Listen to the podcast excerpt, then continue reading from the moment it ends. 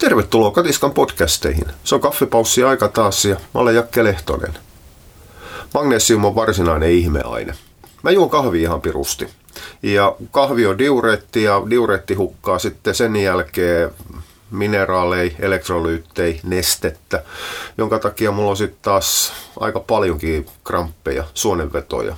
Jalat kramppaa välillä reidet ja välillä etusääri ja nilkkojen ulkosyrjät, varpaat.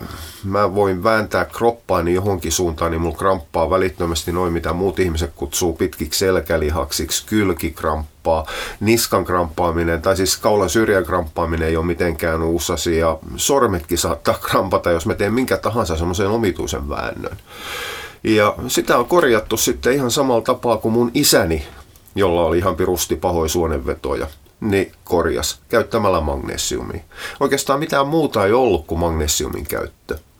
Ja siitä on sitten tultu eteenpäin ihmispuolella. Magnesiumin käyttö on periaatteessa, ei anteeksi, ei magnesiumin käyttö ole tipahtanut mihinkään. Magnesiumin suositukset on tipahtanut. Ei magnesium enää ole sellainen, että kun menee mihin tahansa työterveyslääkärillä whatever ja sanoo, että on kramppeja niin paljon, niin ei ne enää automaattisesti lyö magnesiumpurkkiin eteen koirapuoli lyö. Koirapuolelle ei ole mitään muuta sellaista työkalua kramppien ja lihasjumien, jäykkyyksien, lihastonuksen puuttumiseen kuin ilmeisesti magnesium. Toivottavasti joku pahoittaa nyt mielessä, koska sitä mä haen. Käytännössä voidaan vetää yleistys, että aina kun suositellaan magnesiumia, mihin tahansa lihasongelmaan, niin suosittelija ei tiedä, missä puhuu. Se ehdottaa magnesiumia, koska se ei tiedä, se ei ole koskaan kuullut mistään muusta. Sillä ei ole mitään muuta työkalua kuin magnesium.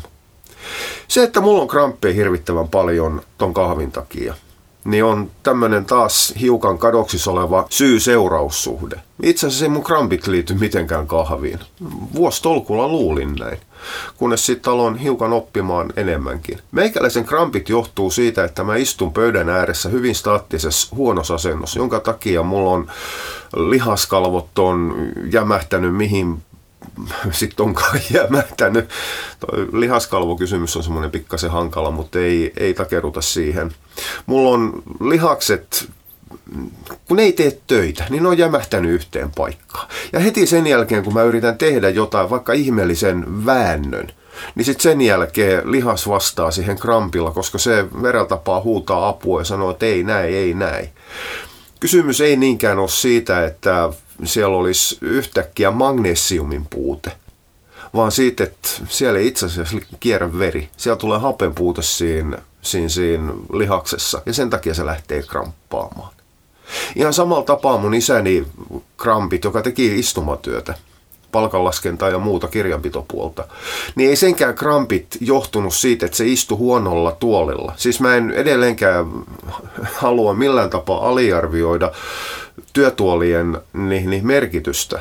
Se on työergonomia ihan jumalattoman tärkeä.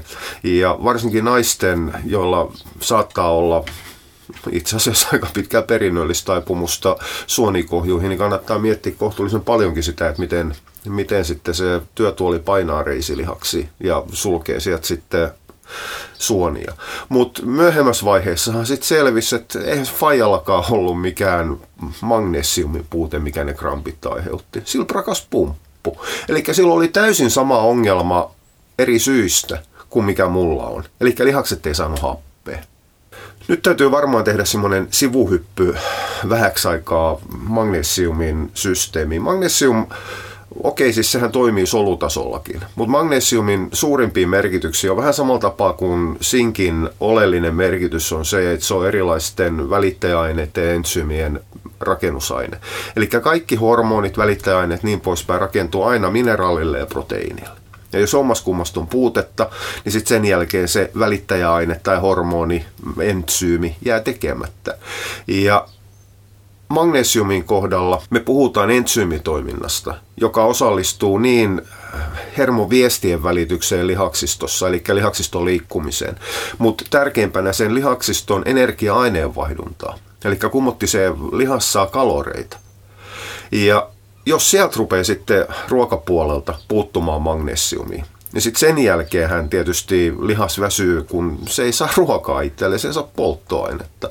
Mutta magnesiumin ruokinnallinen puutos on kohtuullisen itse asiassa tekisi mieli sanoa, että että, että melkein mahdoton, mutta ei se sitä ole. Mutta se on ihan jumalattoman harvina, niin se vaatii hyvinkin yksipuolisesti ja kohtuullisen kehnosti suunniteltua ravintoa. Se ei turheilevilla koirilla aika ajoin on kehnollisen, kehnollisen, kohtuullisen kehno.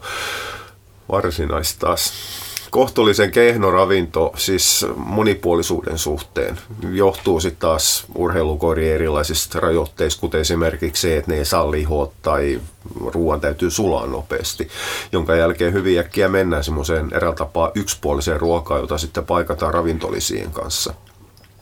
Mutta ei, ei niiden urheilukoirien jumit lihastonuksen puute, ei se johdu käytännössä koskaan magnesiumin puutteesta. Me käytetään magnesiumi liikkuvilla koirilla sen takia, että niillä on magnesiumin kulutus korkeampi. Totta ihmeessä. Lihasmassaa menetetään, sitä menee aina rikki jonkun verran, sitä rakennetaan uutta.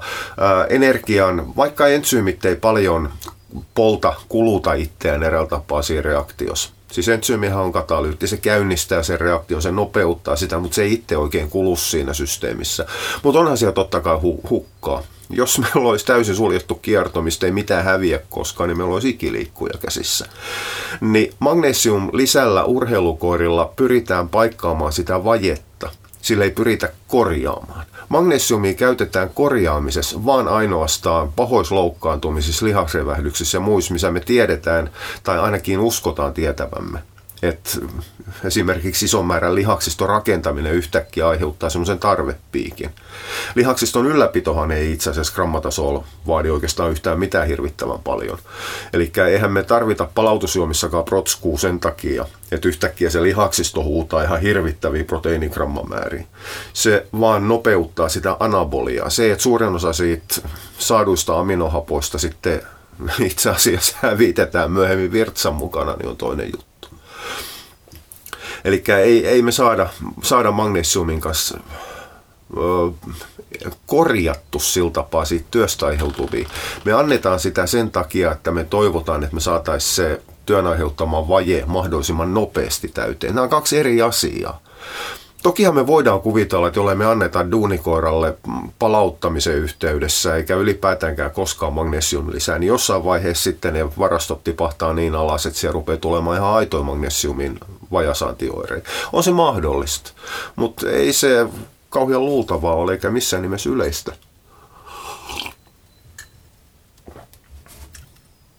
Ne oireet, mihin itse asiassa fyssat aika useasti. Hierojat menee tähän tahtiin mukaan. Tämä on suurimpia syitä, minkä takia mä perustin ravintokoulutteissa semmoisen karsitun version ravintoneuvontapuolta missä yksi suuntautumislinja on nimenomaan fyssapuolelle. Että saataisiin karsittua nämä sinänsä turhat tai no turhat ja turhat.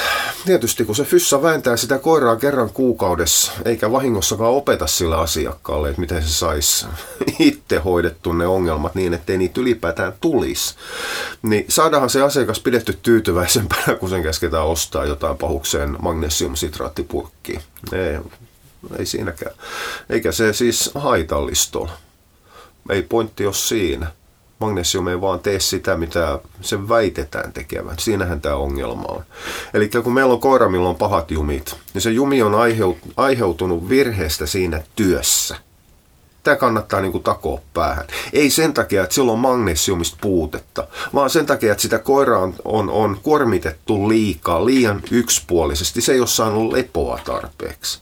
Sitten sen jälkeen, kun näitä omistajan koirilleen aiheuttamia virheitä ruvetaan korjaamaan, niin sitten me saatetaan käyttää magnesiumia, hiukan tuomaan lisää relaksanttivaikutusta. Silloin me lisätään yhtäkkiä C-vitamiinia koiralle, joka C-vitamiini ei käytännössä tarvitse koska niin yhtäkkiä lisätäänkin, että me saadaan siihen taas hiukan relaksoivaa vaikutusta. Eli säästäkää ne magnesiumrahat. Magnesiumin käyttö on huippurheilulisä suoraan sanottuna. Se on kilpaurheilulisä. Eli jos sä kisaat, no vaikka agility-koira SM-tasolla, niin silloin ihan oikeasti kannattaa harkita magnesiumin ostoa, koska silloin mikä tahansa tasoitus, minkä sä annat kilpakumppanille, voi ko- kostautua. Mutta jos sä vaan harrastat koiran kanssa, Itse asiassa koiralla on vaan hauskaa, eikä siinä oikein omistajakaan väsy sillä tapaa, koska kunnollisessa agitreenissä nimittäin omistaja on vähintään yhtä kovilla kuin koira, ellei kovemmilla.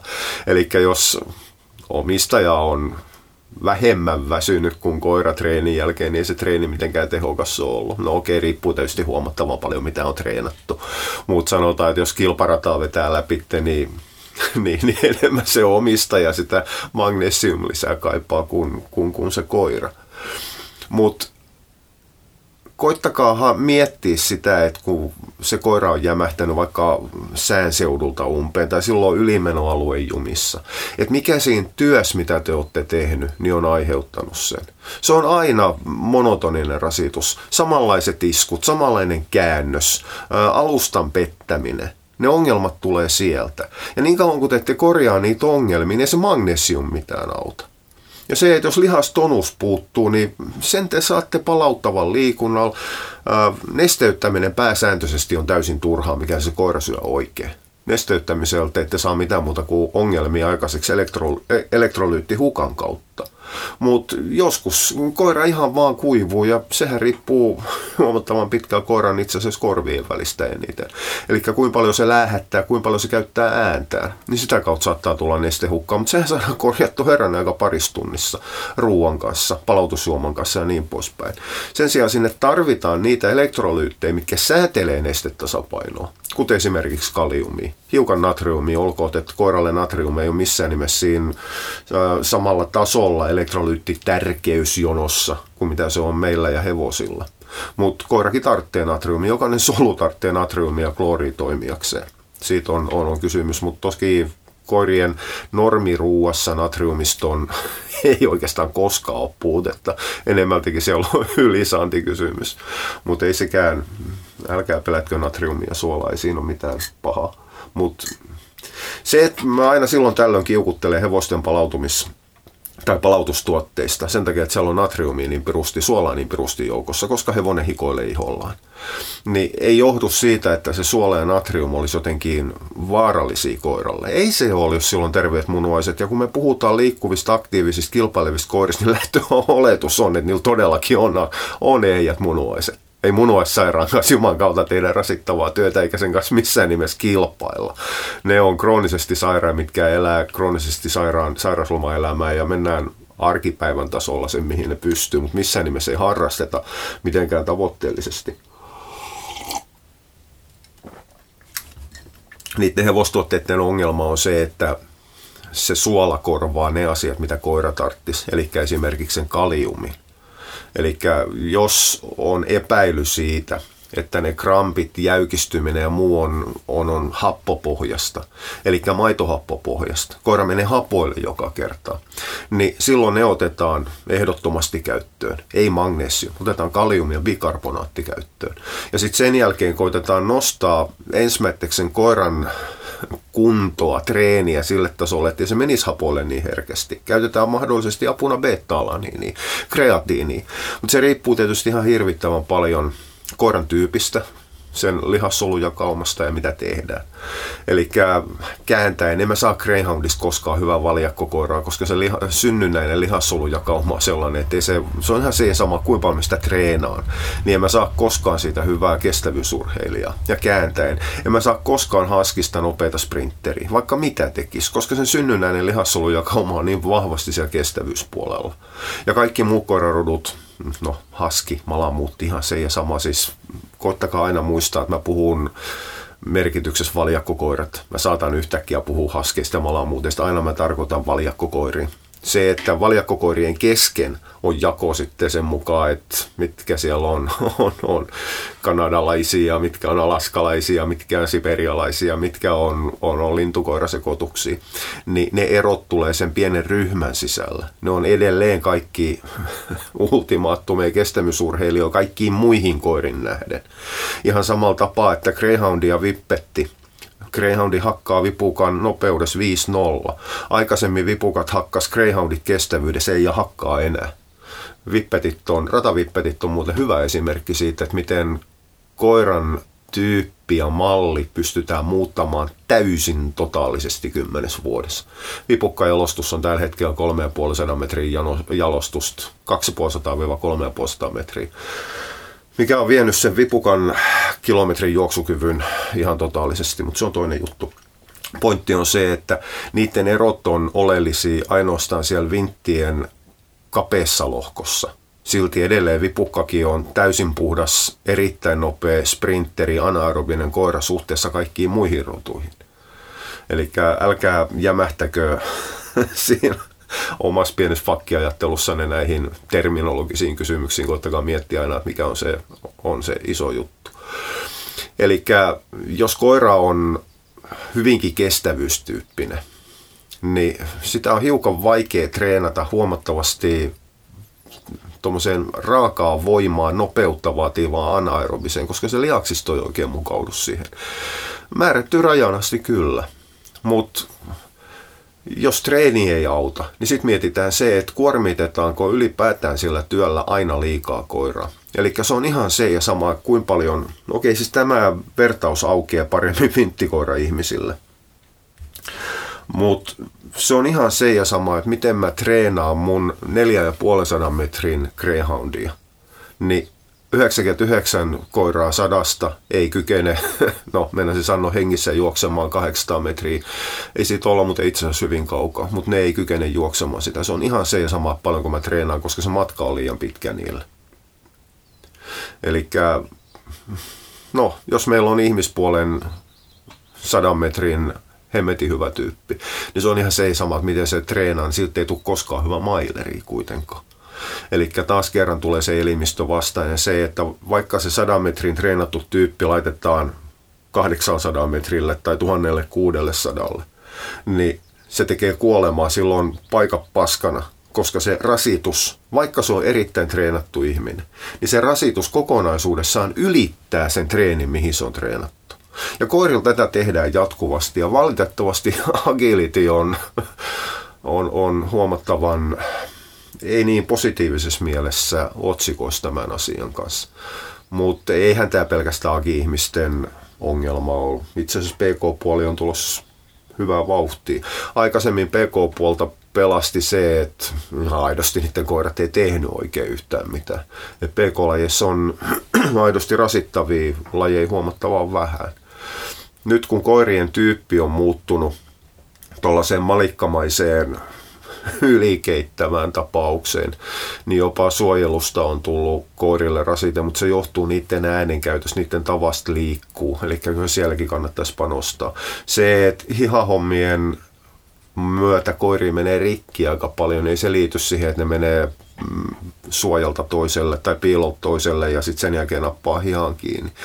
Se johtuu niiden koirien tavasta purra ja maalimiesten tavasta ottaa se koira kiinni, eli siinä mekaanisesti rikotaan sitä koiraa sitten selkärangan ja niskan puolelta. Johon siihenkään muuten ei sitten magnesium auta pätkän vertaa. Eli jos teillä on jumikoira, niin miettikää mitä te teette ja korjatkaa se ekaksi. Sitten sen jälkeen te opitte, opettelette käsittelemään, hieromaan, venyttelemään sen koiran joka viikko. Ihan itse se, että te menette kerran kuukaudessa hierojalle tai fyssalle, niin on edelleenkin oman vastuun ja tekemisen ulkoistamista. Ei mitään muuta. Se on, anteeksi nyt hirvittävästi, mutta se on laiskuutta ja osaamattomuutta. Edelleenkin puhutaan duunikoirista, harrastuskoirista. Siihen harrastukseen kuuluu ihan hirvittävän paljon muutakin kuin se, että muistaa ostaa sen treenihallikortin aina silloin tällä. Tai se, että siis mä en missään nimessä halua, halua aliarvioida tai vähätellä talkootyön merkitystä. Ne on ihan jumalattoman tärkeä, koska ilman niitä ei, ei sitä harrastusta kilpailuja ei olisi. Mutta ei se sen koiranpitoon mitenkään liity se on taas täysin eri asia. Eli te ette voi koskaan laittaa esimerkiksi talkootöitä edelle sitä koiraa, jos te teette kisakoiraa. Se, että jos te edelleenkin harrastatte muuten vaan, Tosin, olehan mä näitä muuten vaan harrastavia nähnyt aika paljonkin, mitkä rikkoo koirassa. Koska se, että itsellä ei ole tavoitteita voittamisen suhteen, niin ei kuitenkaan muuta sitä asiaa, että ne koira saatetaan vetää rajusti kerta toisen jälkeen ylittää. Joten ensimmäiseksi katsotte sen työn, sitten hoidatte sen koiran kuntoon. Sitten sen jälkeen te fiksaatte ruokinnasta ne asiat, mitkä on oleellisia, kuten esimerkiksi palautuksessa kalium, mahdollisesti bikarbonaatti. Ja siirrätte sitten kaikki muut lisät, C-vitamiini, magnesium ja niin poispäin, joko menestyjien hienosäätöön tai sitten siihen, kun ruvetaan korjaamaan, kun se ihan oikeasti ollaan se koira rikottu sen takia, kun ne edeltävät asiat on jätetty tekemättä. Okei, mutta hei, liikkukaa niiden koirien kanssa, antakaa niille koirille lepo. Muistakaa tämä. Se koira ei koskaan korjannut eikä kehity ilman työn jälkeistä lepoa. Ei työssä, työn jälkeen. Mutta hei, tämä oli tällä kertaa tässä. Jatketaan taas muista aiheista myöhemmin. Moi moi!